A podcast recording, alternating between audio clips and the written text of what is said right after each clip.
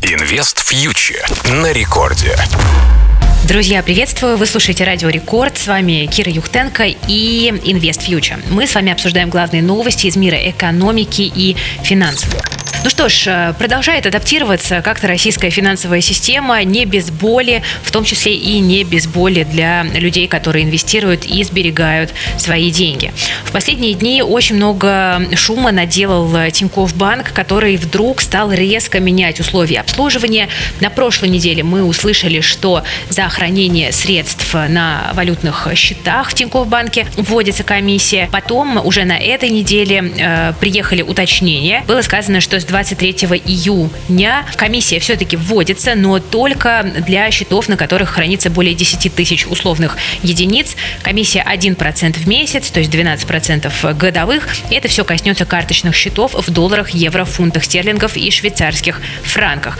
Эта новость не очень позитивная. При этом интересно, что Банк России комментировал действия российских банков и говорил, что вообще нельзя в одностороннем порядке менять условия обслуживания. Тинькофф, кажется, отреагировал на это тем, что повысил порог суммы, на которую будет начисляться комиссия, но от комиссии до конца не отказался. Очень интересно, как дальше будет развиваться эта ситуация. Но, честно говоря, с одной стороны, неприятно, что Тинькофф ухудшает условия обслуживания, потому что многие годы этот банк был одним из самых удобных. Сейчас ситуация меняется. С другой стороны, во-первых, не только один Тинькофф, многие банки в последние дни неприятно удивляют. Ну, а второй момент, собственно, а почему мы так шокированы этим?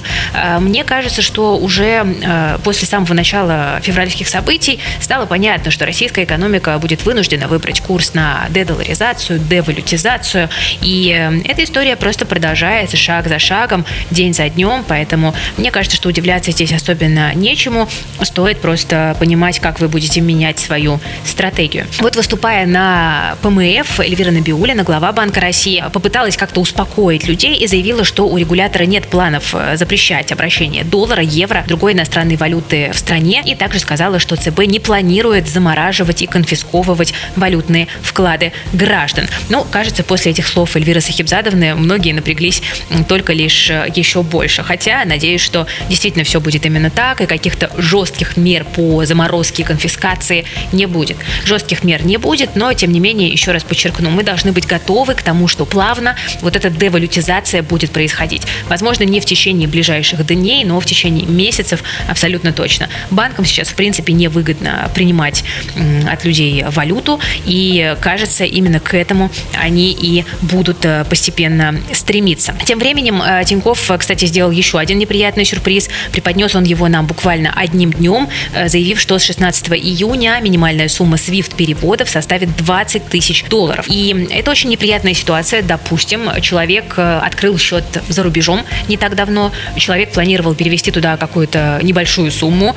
И тут вот буквально в один день Тинькофф меняет условия обслуживания. И теперь, если у тебя нет двадцати тысяч долларов, то, соответственно, сделать перевод ты просто не можешь. А тем, кто делал перевод четырнадцатого-пятнадцатого июня, когда официально эти нововведения еще не были озвучены, деньги просто пришли обратно. Это, конечно, абсолютно удивительный и, я бы сказала, вопиющий прецедент. Было бы тоже интересно, конечно, какую-то реакцию со стороны Цэ Бэ по этому поводу услышать.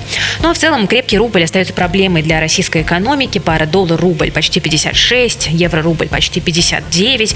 Ну и также на полях Петербургского форума Максим Решетников, глава Минэкономразвития, заявил, что оптимальный э, курс для российской экономики находится в интервале семьдесят-восемьдесят рублей за доллар. Но пока это лишь мечта, говорит Решетников.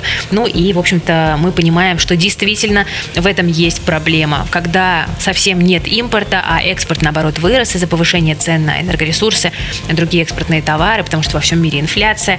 Это все, конечно, создает такую любопытную ситуацию, когда спрос на доллар, ну, фактически никакой. И для тех же экспортеров это создает довольно большие проблемы. Так что сейчас будут применяться меры для того, чтобы все-таки как-то попытаться э, курс рубля ослабить. Э, но насколько они будут успешными, посмотрим. Есть ощущение, что с учетом того, что впереди еще налоговый период, мы можем увидеть э, рубль даже еще немножко более крепким.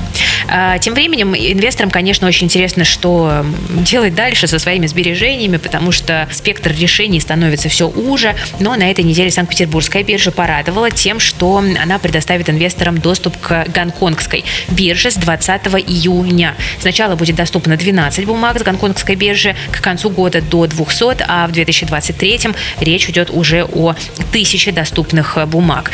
Там нас будет ждать, помимо уже знакомых нам компаний вроде Alibaba и джей ди, много новых названий. Там, кстати, и бумаги Xiaomi, Tencent будет доступны, но и множество компаний, которых мы не знаем. Ну, по крайней мере, это интересно, потому что мы будем изучать какие-то новые тикеры. С другой стороны, боюсь, что для многих инвесторов доверие к эс пэ бэ бирже уже подорвано, что бы она ни делала и какие бы новые рынки не предлагала. Ну и тем временем в Госдуме также рассказали, что думают о льготах по индивидуальным инвестиционным счетам. Глава комитета Госдумы по финрынкам Анатолий Аксаков рассказал, как будет меняться работа с ИИС. Он заявил, что льготы по ИИС не должны действовать, если деньги инвестируются в иностранные ценные бумаги. Странно предоставлять льготы, если деньги уходят за рубеж. Ну и, соответственно, он говорит, что, скорее всего, не запретят покупать иностранные акции на ИИС, но вот льготы в случае инвестирования в иностранные акции могут быть отменены. В общем-то, тоже все логично в рамках текущего курса, поэтому я думаю, что удивляться здесь нечему. Скорее, меня удивляет то, что вот в условиях той как бы риторики, да, тех настроений, в которых мы живем, инвесторы до сих пор могут получать на свой индивидуальный, покупать на свой индивидуальный инвестиционный счет, допустим, акции компаний вроде Boeing или Lockheed Martin, и получать за это налоговый вычет. Ну что ж, мы продолжаем внимательно следить за новостями. Я думаю, что их будет еще немало. Так что э, слушайте Радио Рекорд, э, смотрите InvestFuture. С вами была Кира Юхтенко. Берегите себя и свои деньги. InvestFuture на Радио Рекорд.